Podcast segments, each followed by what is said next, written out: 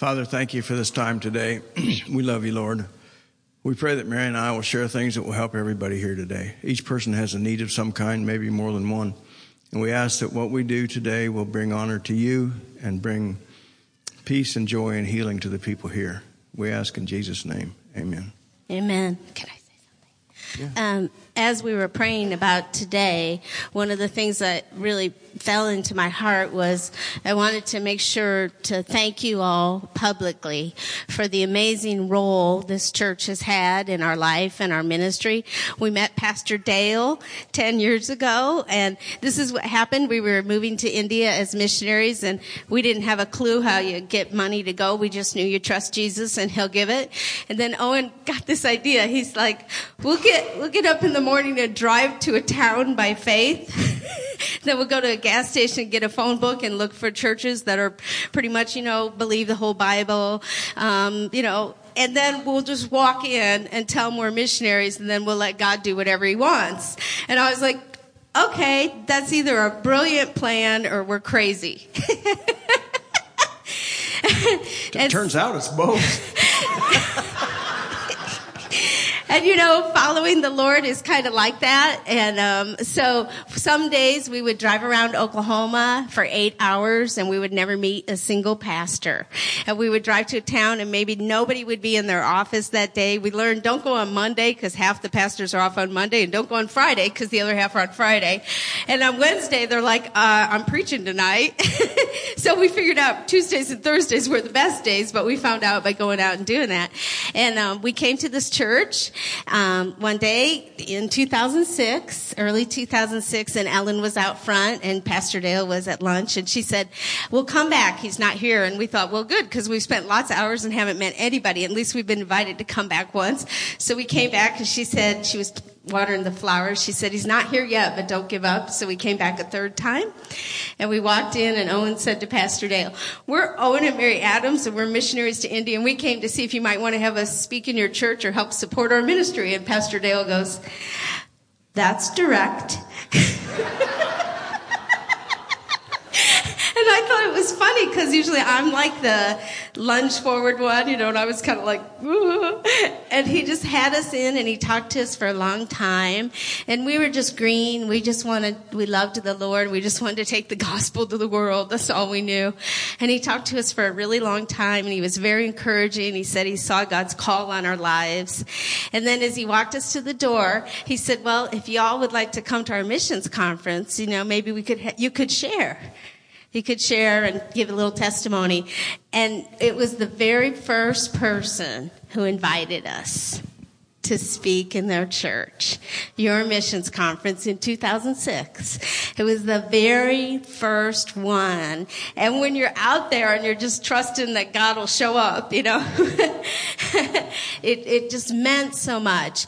And little did we know 10 years ago, how much we would need you all, how much you would become friends, and we could cry on your shoulders, and we could laugh on your floor, and we could tell you our stories, and we could go and just talk with you, and we could tell Pastor Dale a huge long problem, and at the end he'd say, well, just wait on the Lord.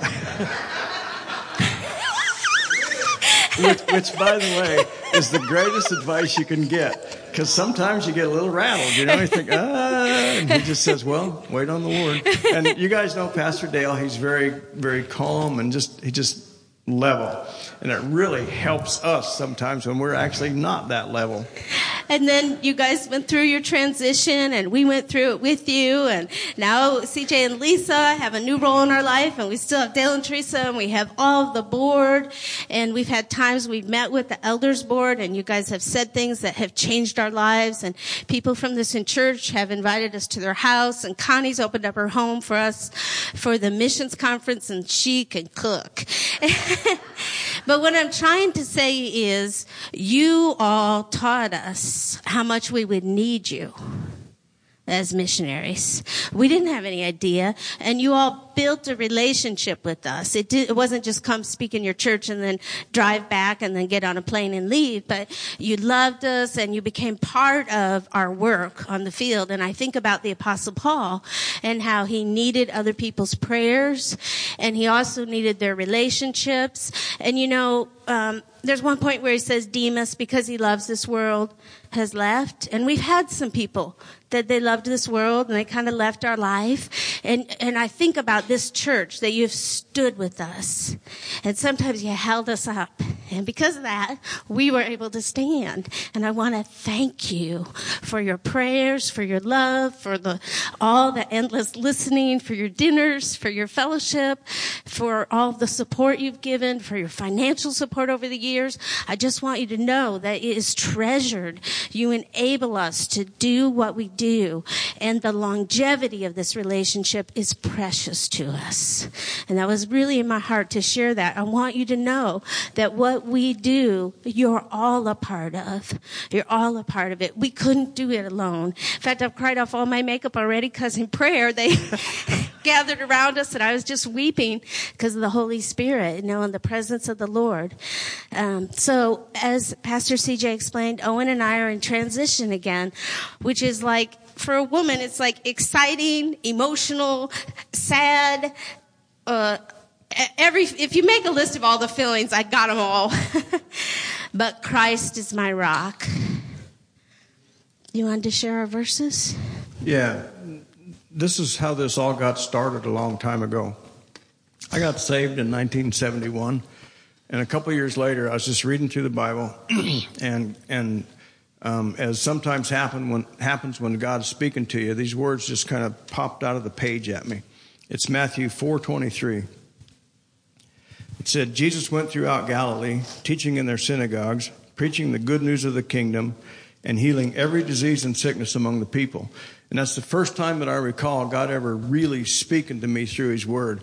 And somehow it, it got a hold of me. I didn't know what it meant, actually but it, it, grabbed me somehow, and I sort of knew this is real for me. I didn't know where that was going or anything else, but I knew it was real for me. And really, what had happened was God had called me into the ministry with that verse. Um, it took some time to get there, but I was ministering all along anyway, but it took a long time to get into full time ministry. Then in Isaiah 6 8,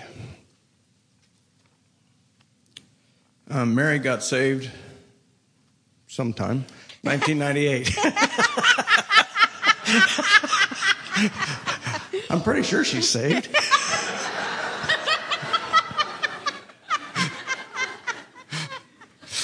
So you want to read that? you can. Okay.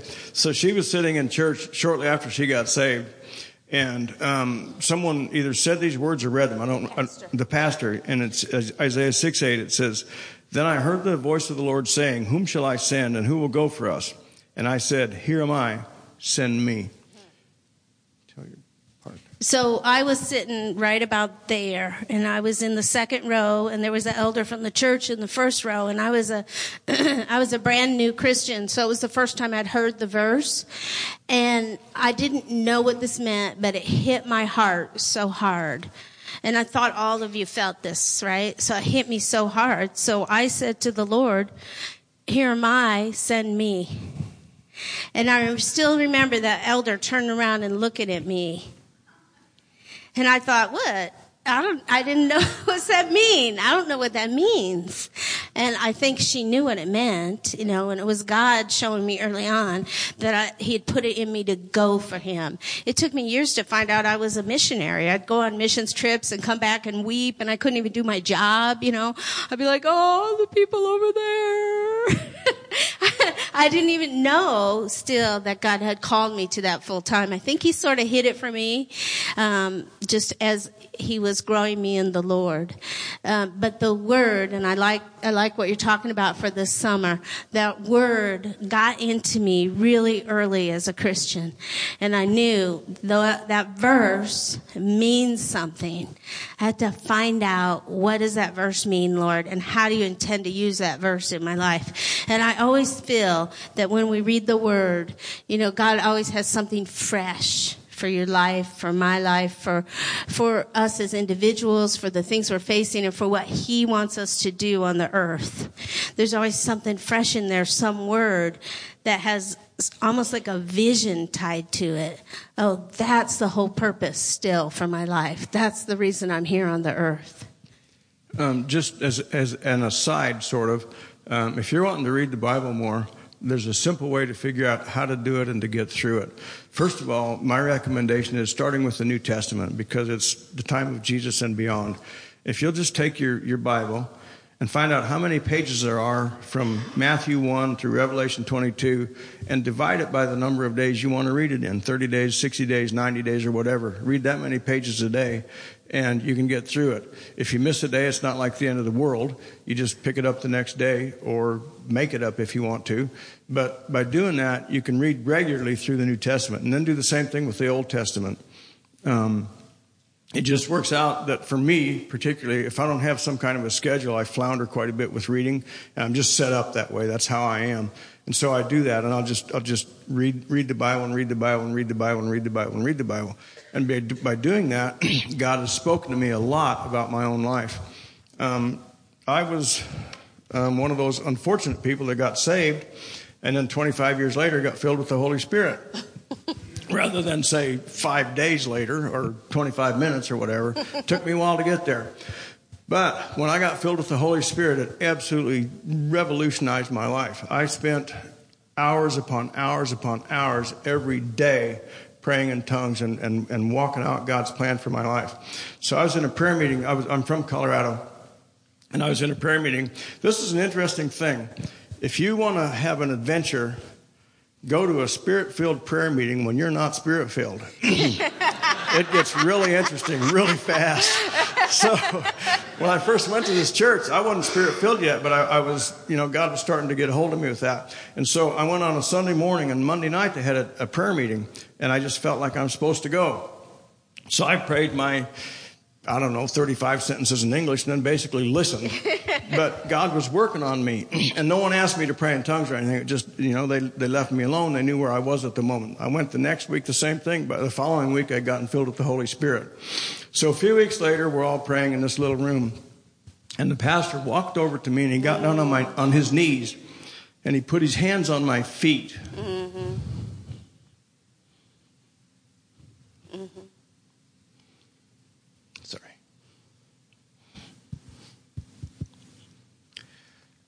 And he said, Someday you're going to look down at these feet and say, How did you get here?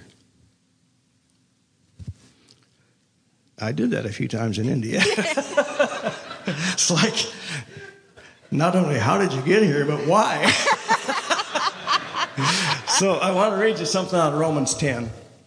This is also verse, uh, verses that God's given the two of us together um, we, we, we just really try our, our best to follow the Lord and just to seek Him and find out what He wants us to do and then do it. And some, some days that's real fun and some days it's real difficult, but we just do it.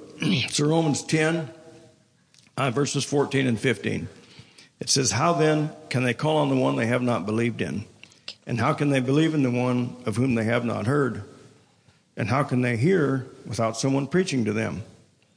How can they preach unless they're sent? As it is written, how beautiful are the feet of those who bring good news. And when God gave Mary and I that verse, I thought of my pastor with his hands on my feet, saying, Someday you're going to look down at these feet and say, How did you get here? the first night we met in 2004, Mary said, I want to go to Israel, Africa, and India.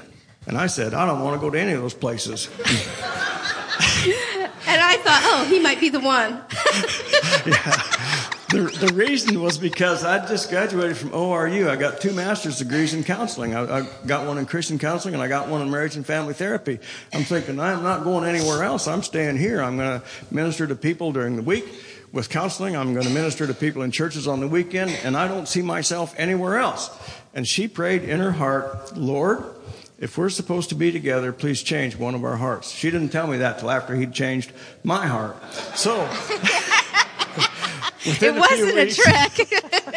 within a few weeks, we we weren't married yet, so and she had a house, so we put a world map up on the wall, one of the walls in her house, and we would just go there and pray, and we'd lay our hands on a country and just pray, because I knew by then, you know, God wanted us go, to go somewhere. I didn't know if it was one of those places, but I knew somewhere. We just started. I, I said, okay, we don't know where to go, but we know to go somewhere. How are we going to find out? We'll just pray. And we'll just start with Mexico. Why? Because that's about the closest you can get to being a missionary and still being close to here. So you just start there.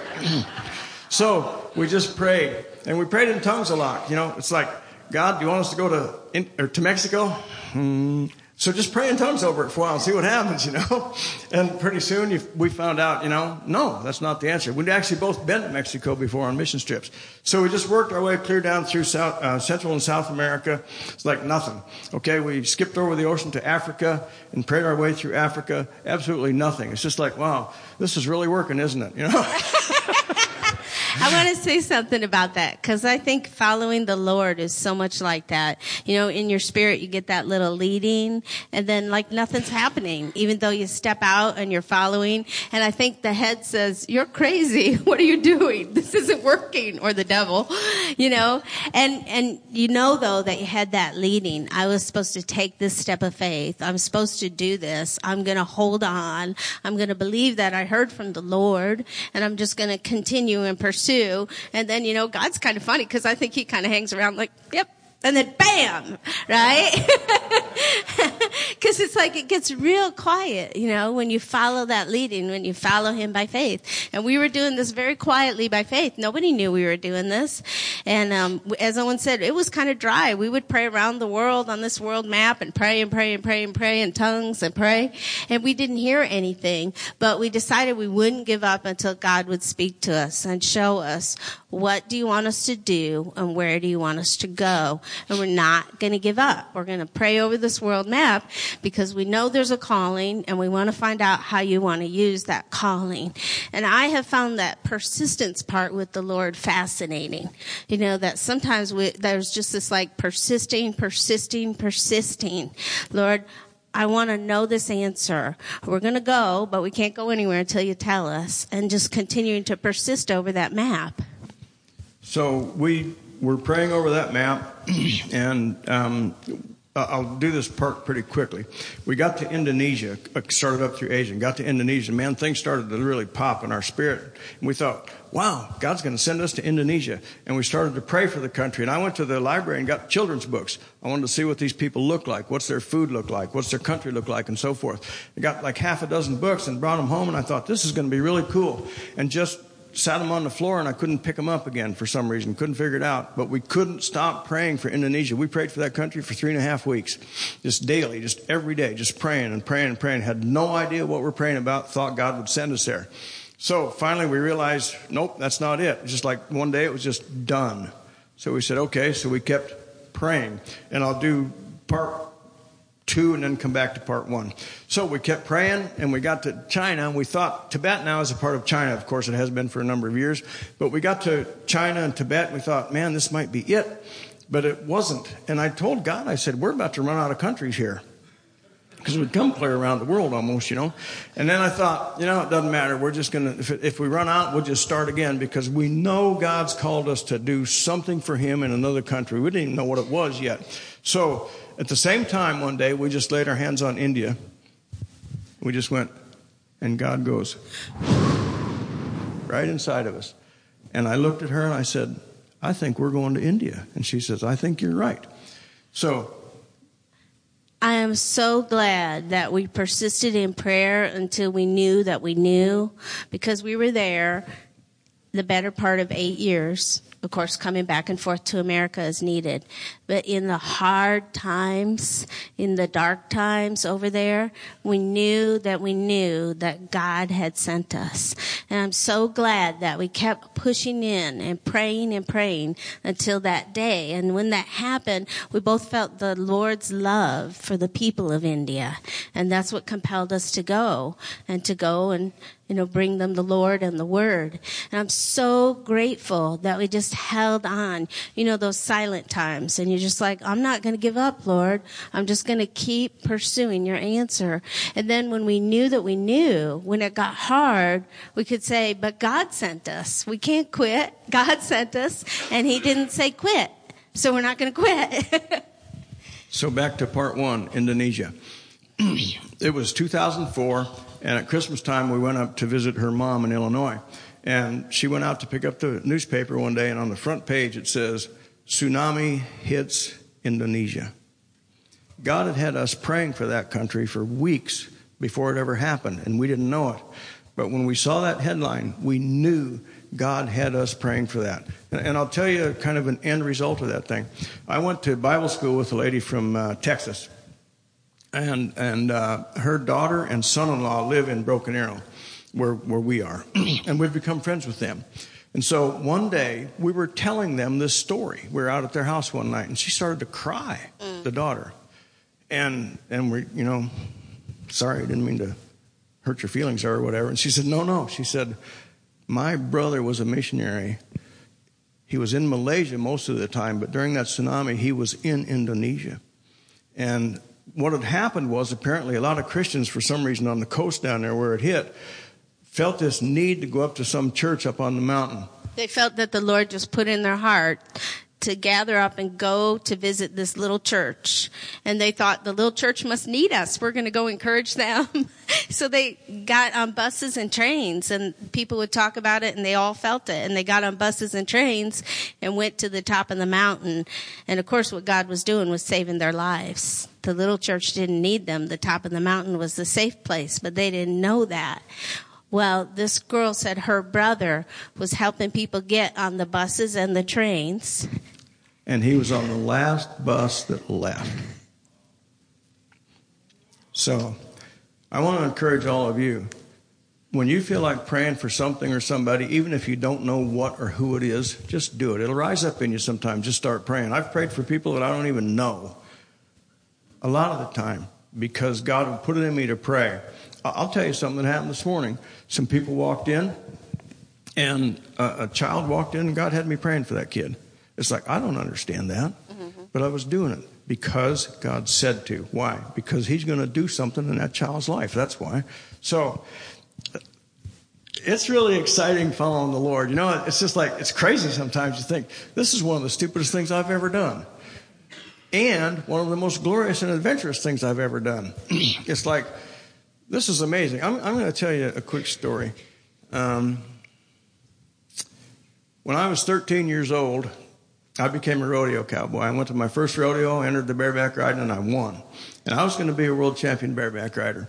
And I had that dream kind of in my heart for years.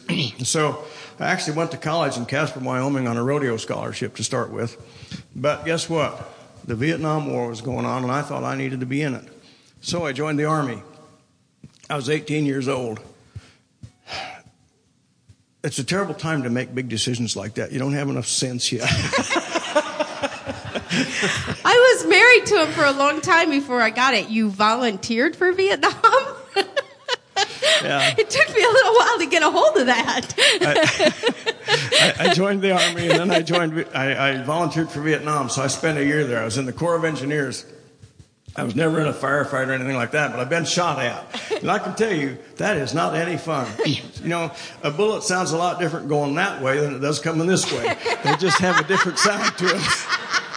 and so it's like, know, I don't think so. I'm telling that story because I'm not afraid of adventure and I'm not afraid of danger, and I've, I've been that way my whole life. I grew up on a farm. My dad was a cowboy. Uh, we just grew up on horses. When I was six years old, I said, I want to start riding, Dad. And he said, okay. He put me on the horse and more or less I stayed there. It's like, this is no joke. I couldn't even get on yet by myself. And dad would put me on the horse and he would say, be home for lunch. dad, are you crazy? My brother and I were talking about this one time and he said, would you do with your kids what dad did with us? And I said, not in a million years, man. We could have killed ourselves quite easily. I should have paid more attention to the stories when I married him. because Owen is so like methodical and logical and gentle spirited, but he wants to get on a horse and go where nobody else went. He wants to go over here. We heard this story recently about a guy who had worked with another missionary and he went to help with the missionary. And he said, you know, the missionary was an apostle and he didn't know it. So the helper would say, let's go over here. There's a great work of God. And the missionary would say, let's go over there. There's nothing going on. Somebody needs to start something. I should have paid more attention. I didn't understand really. Owen frequently wants to go where there's nothing. And and you know the apostle paul talked about wanting to work where nobody had worked. And owen frequently is like well they they don't need help. They're already doing their own thing. Let's go over here. Nobody's gone to those people yet. And um, i think this is going to be our third time of that now. You know we have ideas of what god will do. And even during prayer two people prophesied about it. I can't expect it to be the same as it was any other time. We did eight years in india. And then god brought us back to america. We were here a couple years. We tried so hard to settle down. And we serve the Lord. Here's the thing. God put in our heart, we ministered to drug addicts in rehab. We taught them the Bible. We led them to Christ. It was awesome. Sometimes we were ministering five and six days a week. Sometimes we were with a person an hour. Sometimes we were with them six hours. Sometimes we were with their families because it didn't just stay in the rehab. It went to their houses. It went to the Burger King. It went everywhere, right? But then they would graduate and they would move away and they wouldn't stay connected to us. And we're like, what's that all about, Lord? What's going on?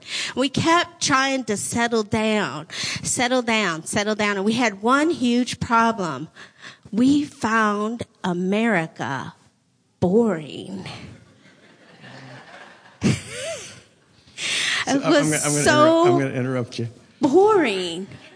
I mean, Owen said to me one day, I don't have to learn a language. I don't have to barter for my fruits and vegetables. I don't have to conquer anything. There's nothing to overcome. And I went in the Walmart and I thought, you know, all you have to do is you put it in your cart, you roll it up front, they ring it and you pay and you go. There's no fighting or arguing or walking through the dirt. There's no hauling it on a backpack, you know, back to your place or having to go to six or eight different places. You just walk in this one huge store and stay until you're bored and your brain can't take it anymore. And then you leave. Well, these were clues, you know, that God was moving us on. And I thought about this. We stayed in India so long that when we came back to America, we didn't quite fit anymore, which I think is how you do it right. You know, if you're going to serve in a foreign nation, we got to love that nation, those people, learn their ways, understand, understand their culture, try to integrate as best as we could. We came back here and we couldn't like find our place. We finally started to figure it out and God's like, okay, go again. I'm like, great. and I am like, great. But, you know, transition with God, and we talked about this recently in another church, transition with God is really interesting because it's like a giant leap. Have you ever seen a little kid jump in the pool and dad's going to catch him? I think transition with the Lord is about like that. Catch me, dad. and part of what I want to share with you is to be encouraged. To be encouraged in your long, quiet times that God is going to talk to you. And don't give up. Whatever you're pushing for, don't give up. And also that the leap of faith is worth it. Whatever he puts in your heart to do. And you feel like, I'm going to jump. You know, like, there you are, like, and you're a little girl. I remember this, and my dad's like, jump. And I'm like, will you catch me, dad? Will you really catch me? Yeah, jump. Will you catch me? Will you catch me, dad? Yes, jump. and I can remember the feeling of jumping. And I feel like that's what we're doing right now. Again, we're jumping. And I'm just waiting for the arms of God to catch us. And I know He will, you know, but I still have a course like, okay, God, here we go. Jump. It's worth it to jump. Whatever the Lord is showing you, it's worth it to jump. Sometimes we're about half ashamed to tell people how God works with us because it's different, and we just know that. I think it was actually on our way over to the missions conference this year, and we're we're driving along and we're we're working with drug addicts who are in rehab and alcoholics, and we're teaching them the Word of God and we're leading them to the Lord, and it's an incredible and a very very needed ministry. And we're driving over here, and Mary says, "My roots just won't go any deeper in Oklahoma." and I thought we are really crazy, man. but let me, let me give you an example, Oh, if you don't mind, ahead. Then I get a of, of one of the things that, that happens. She was talking about, you know, you don't have to fight for your fruits and vegetables. We were obviously in, in India, we are foreigners. That's pretty obvious. The first time we were there, we were walking down the street one day, and I looked at her, and I said, "You know what, sweetheart? We look like two light bulbs here. I'm, I'm bald and you're blonde. We don't even fit at all. But we decided we're not going to let that bother us. We are just going to learn who these people are, how they live, how they think, what they do, and learn their language. So we were learning Hindi, which is the major language of India. There are 18, actually, there are 18 major languages. It's the national language, which not everybody speaks, by the way, so it gets interesting. Plus, there are hundreds and hundreds and hundreds of dialects, so you kind of got to know where you are, what to speak, and it really takes translators. She led a lady to the Lord one night, and we had to go through four people with four different languages just to get her to say she loved Jesus or wanted to, wanted to be, a, be saved, you know, because we had English and this woman had some other language and somebody else had this and somebody else had this. We had to go around the circle to lead her to the Lord. But it's just what you do. So one day, uh, um, a kilo is 2.2 Could you put another pounds. hour on that clock? Yeah, that clock's just wrong. we, we do that, and then people back there confused. It's like, really? Can I do that? My understanding was you guys like to leave by three o'clock, and we'll try to be done. no, praise God. Anyway, so we're learning the language, and uh, a kilo is 2.2 pounds, okay? And they sell mangoes and other stuff by the kilo. And at the end of the day, they'll, they'll reduce the price a lot of the time. So I'll give you two, two Hindi words. One is pandra, and it means 15. Okay? Tees means 30. So we get off the metro train and we're coming down the stairs, and there's quite a long set of stairs. There's a bunch of hawkers down there with mangoes and various things. and this guy, And they're hawking the mangoes. yeah, okay, per kilo, 15, 15 rupees is 30 cents, basically, and, and 30 rupees is 60 cents. That's what it was at the time. So we get off, we're going down the stairs, and we hear this guy going, Pandra, Pandra, Pandra, Pandra. He sees her and says, Tees. And she goes, No, Pandra, Pandra, Pandra. He tried to change the price from 15 to 30 in Hindi. We're like, no, we know what you were hawking. Pandra, pandra, pandra. and all the guys beside him started laughing. They knew that we got it, you know? And that's the kind of stuff. I mean, some days you just get wore out with it. You think, man, I just want to go buy a mango. I want to go buy an apple. I want to go buy something without having to fight for it. But then on the other hand, we get here and like she said, you go into Walmart and there's like a hundred billion things in there. I, I don't, I don't know if you ever noticed this.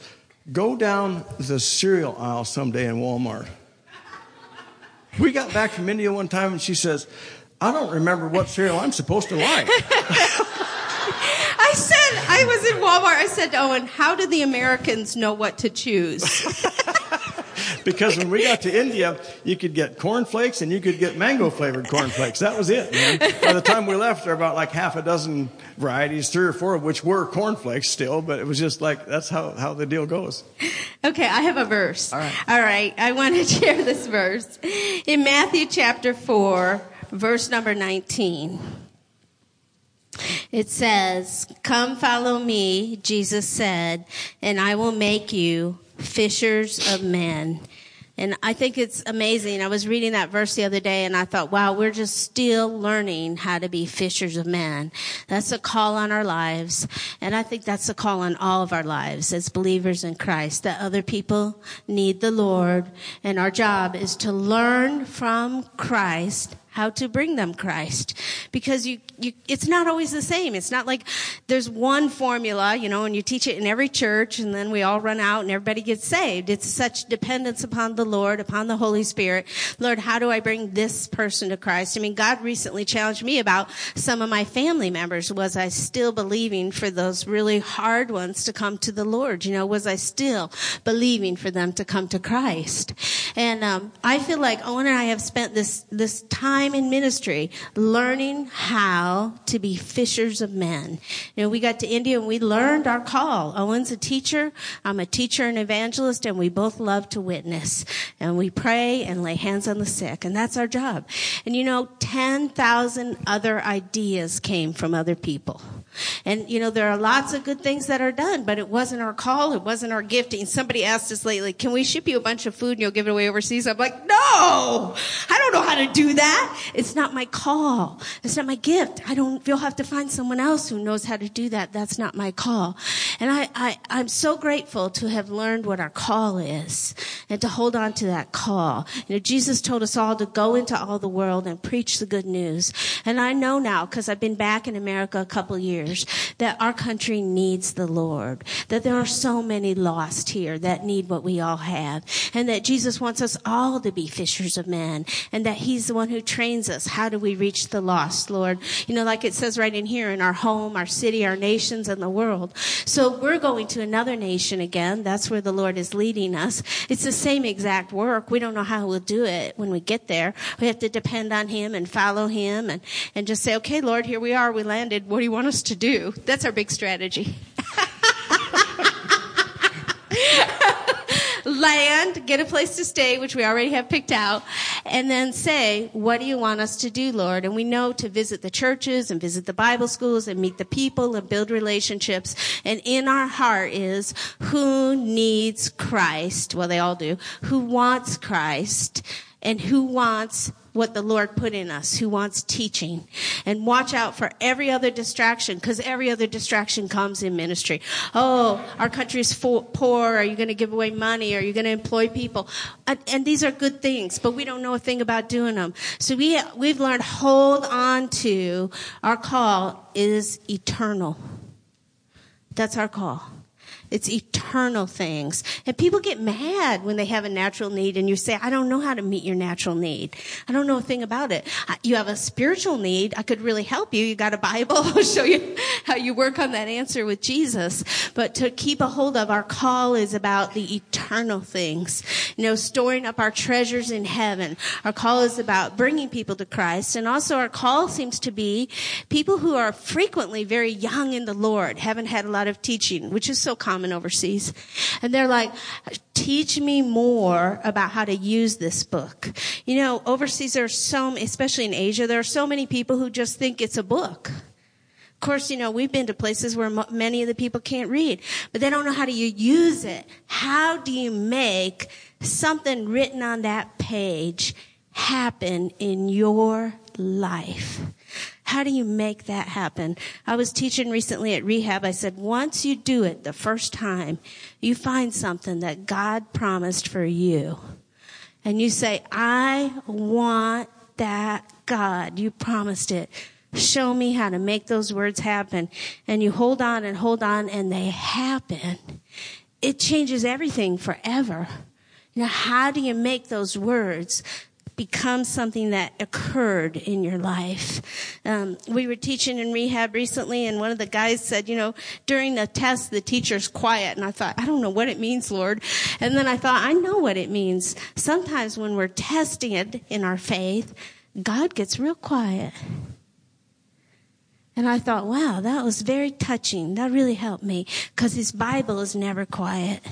You know, um, I threw these in the briefcase recently. Pastor CJ was like, which verses do you guys think you'll use? And I thought, can they have the whole Bible ready just in case? Because we never know which way the Lord's going to go. Um, recently, Owen and I started making little verse cards for ourselves again to stand on the word ourselves, to stand on that God's going to direct us, instruct us, and teach us in the way we should go, and counsel us, and watch over us.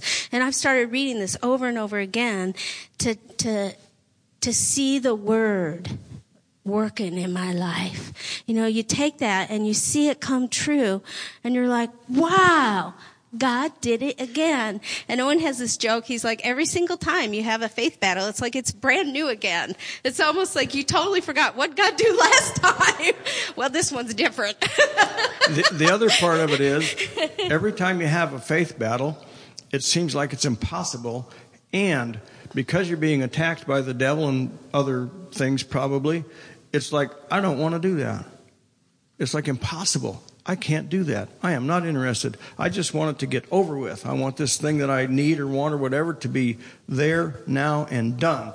And it's just not like that. If you want to build a house and you're going to do it by hand, guess what? You're going to be sawing some boards and nailing them together and putting siding on and all that kind of stuff. And it's not going to happen in your dreams. It's going to happen with your hands and your feet and so forth. Okay? Faith is like that as well. And we've discovered that. Well, there are verses that we have quoted thousands upon thousands of times just to get through things. Uh-huh. But at the end of that time, we realized God was working in our heart the whole time.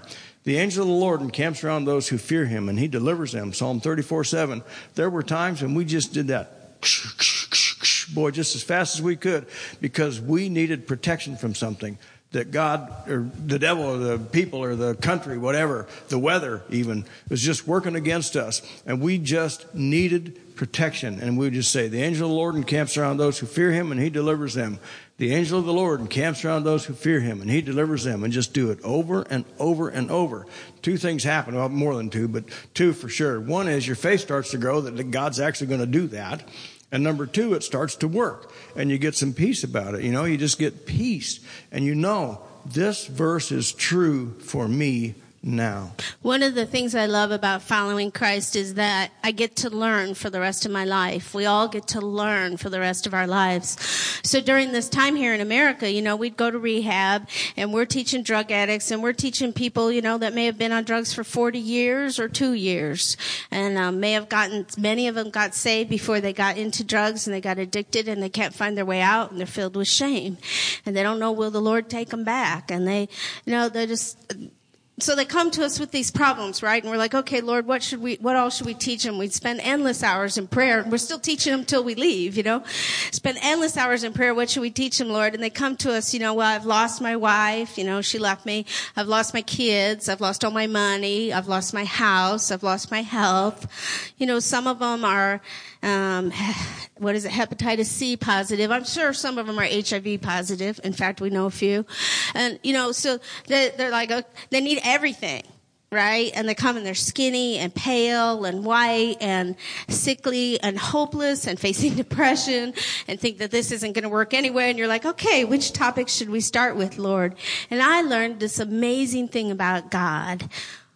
While ministering to them, hope that God could help them with all these problems, I started to gain a lot more hope and faith in my own life for my own problems.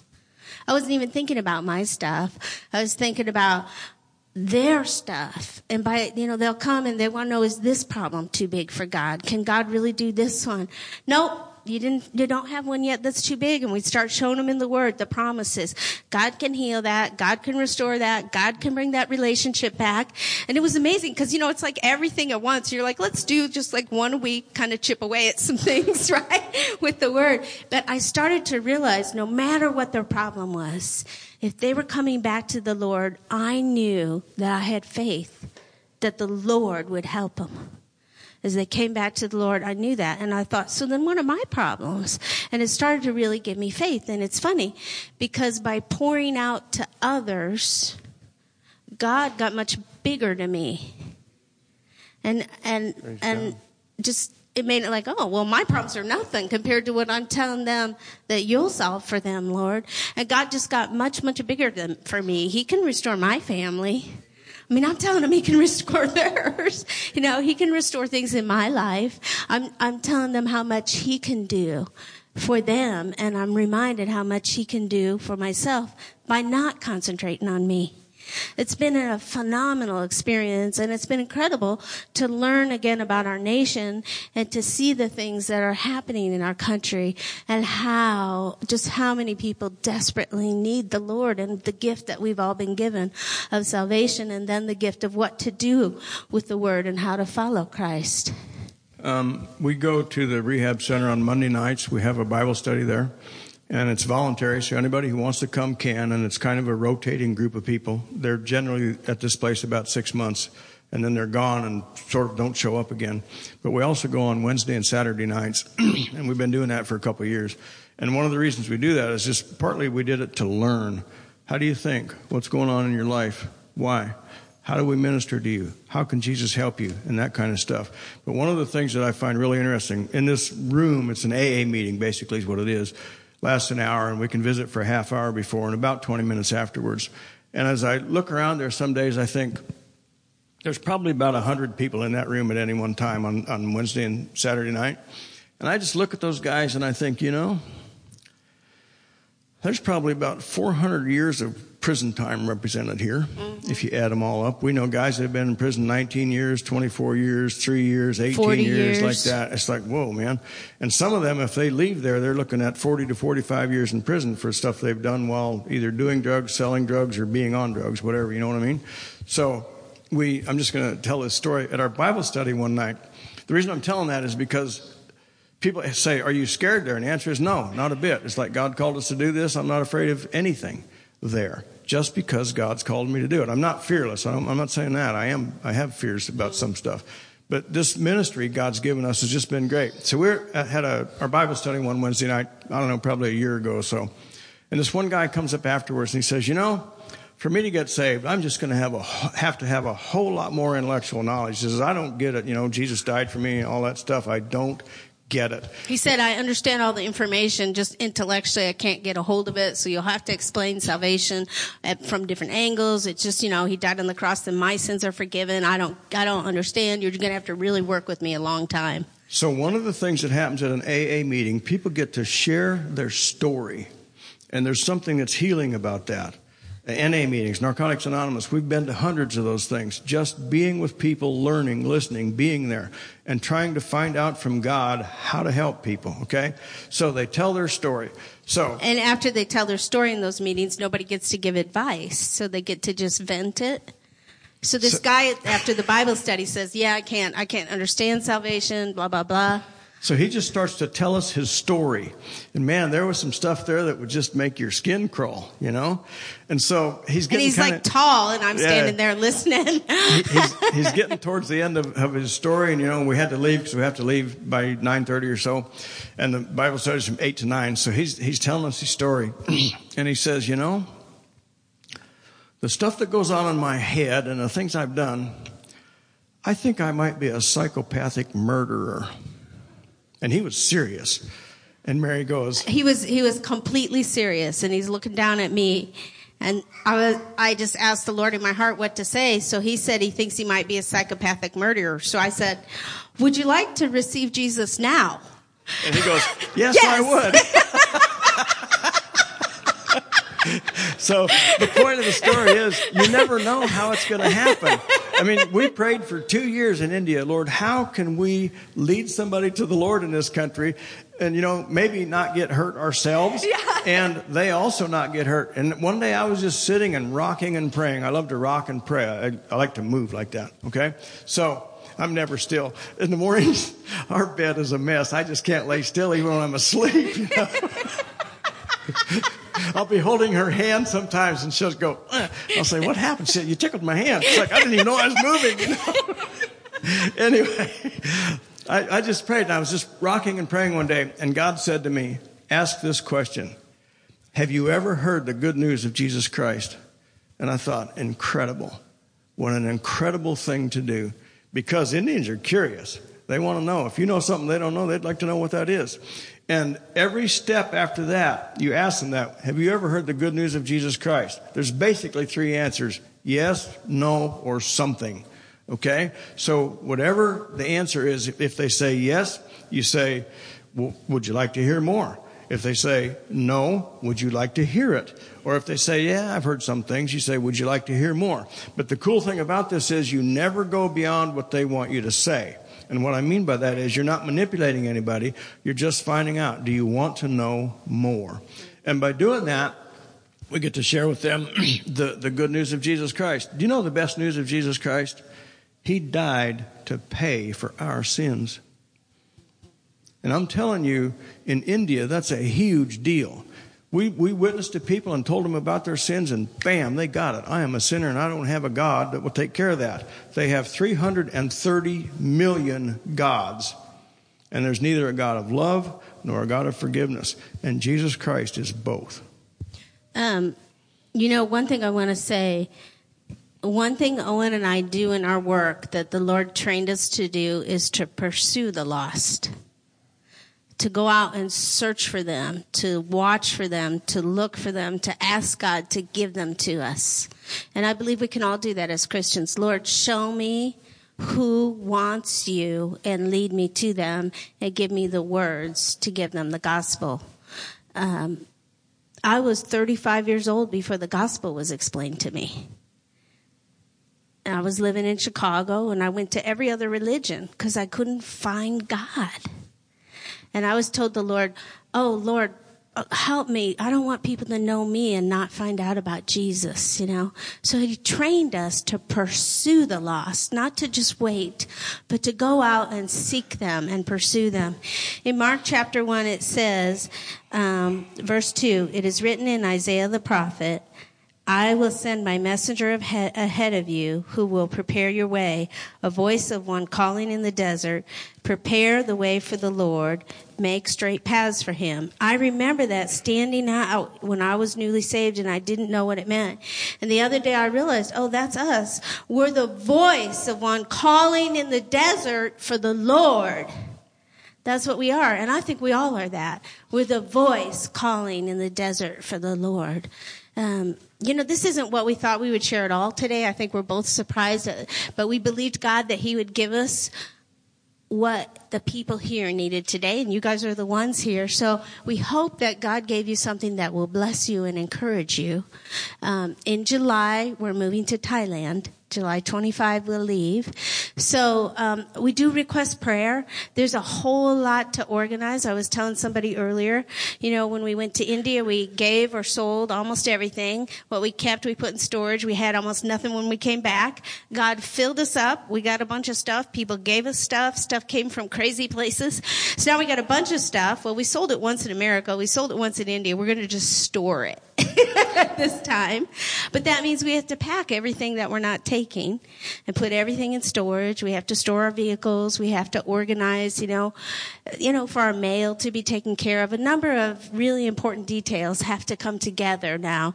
And July 25 is really, you know, like I counted this morning how many days. It's not that many days away. So I would certainly request prayer as we go through this transition. You know, it's a big deal to move to another country and, um, and then when we get there, you know, that God will lead us to whatever it is He wants us to do.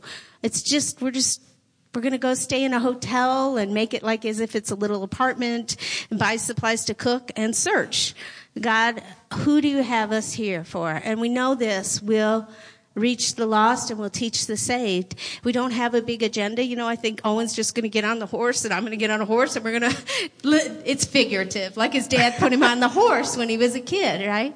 So we know how to explore that nation and how to find the, you know, find how to get around. And all we know is to trust that he's sending us to preach the gospel and to teach the saved. And so we covet your prayers. We value your prayers. There are many times overseas we feel your prayers. We feel prayers of other people. And, um, I know I can remember times in India telling God, we need more prayer. Please have someone pray for us, Lord, and feeling that happen. So we didn't get to share a lot about transition with you, but it's okay. I feel like God had something he wanted us to share and we shared it. So the Bible says to go into all the world and preach the good news to all creation. And it says that you know, they went out and did what he told them to do, and then he worked with them. And that's our goal, to go out and obey Jesus and he'll work with us. I remember Tammy Woods talking about that the kingdom of God is serious, that hell is real, and heaven is real and it's forever. And that we have to always remember that and that other people need the Lord. And there are all of us, everybody in this room, there's people who need us. They need healing. They need the Lord. They need they need prayer.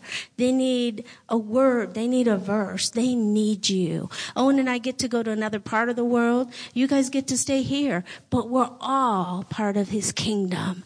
And we all have people we're called to. If I could say anything, never, never, never give up. God's got a way to use you you still can't imagine on ahead. Never give up. So sometimes people ask us, how do you get ministry in a, in a foreign country? And I, and I kind of jokingly say, that's actually very simple. Just get off the airplane. You'll find somebody or they'll find you. So, our time here on July 26th, we will step off the airplane in Bangkok, Thailand. Please pray for us. I have one last word I feel I'm supposed to share. Um, you guys have those signs actually in the bathroom about forgiving other people. And um, we had some things that had happened to us over the years in ministry that we didn't expect to have happened, and we'd really been working on how to forgive that. And I had just been praying, Lord, I forgive them, Lord, I forgive them, Lord, I forgive them. And I wasn't getting any progress. And then of all the crazy things, we were in an AA meeting, and they read this little thing about if you have a resentment, then think of the person you resent and everything you want for yourself, pray for them. You want healing, you want prosperity, you want peace, you want joy, you want your family united. Pray it for whoever it is. And I laughed. I said, Lord, you're so funny because I was only praying, I forgive them. But I, I, I hadn't been taught to pray all these blessings on them. And they said, you know, when you do, you'll see them differently. And I thought now it's biblical, it makes sense, right? So I started praying blessings on everybody that things had happened with, you know. Lord, restore their health, restore their finances, just everything that I would want in my life. I started praying for them. And I have been getting so many releases.